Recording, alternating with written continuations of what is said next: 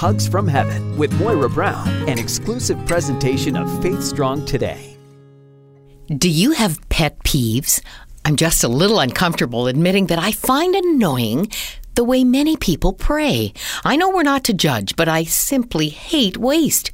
How often, when interceding for a brother or sister in Christ, does that person say, Lord, be with Julie? Please be with John? That's a waste of airtime and prayer power.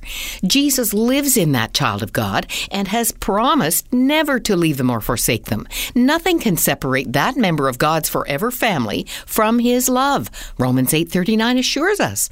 Remember Jesus' parting words in Matthew 28:20 before he ascended into heaven? Be sure of this. I am with you always, even to the end of the age. Embrace this wonderful truth today, child of God. You can never be alone. It is not possible. You can, however, fall out of fellowship with God.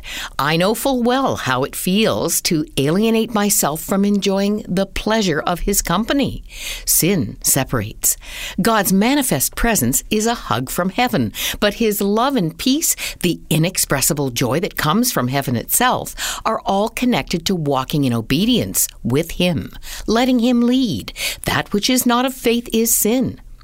Our relationship with God is like a steel cable that nothing can sever.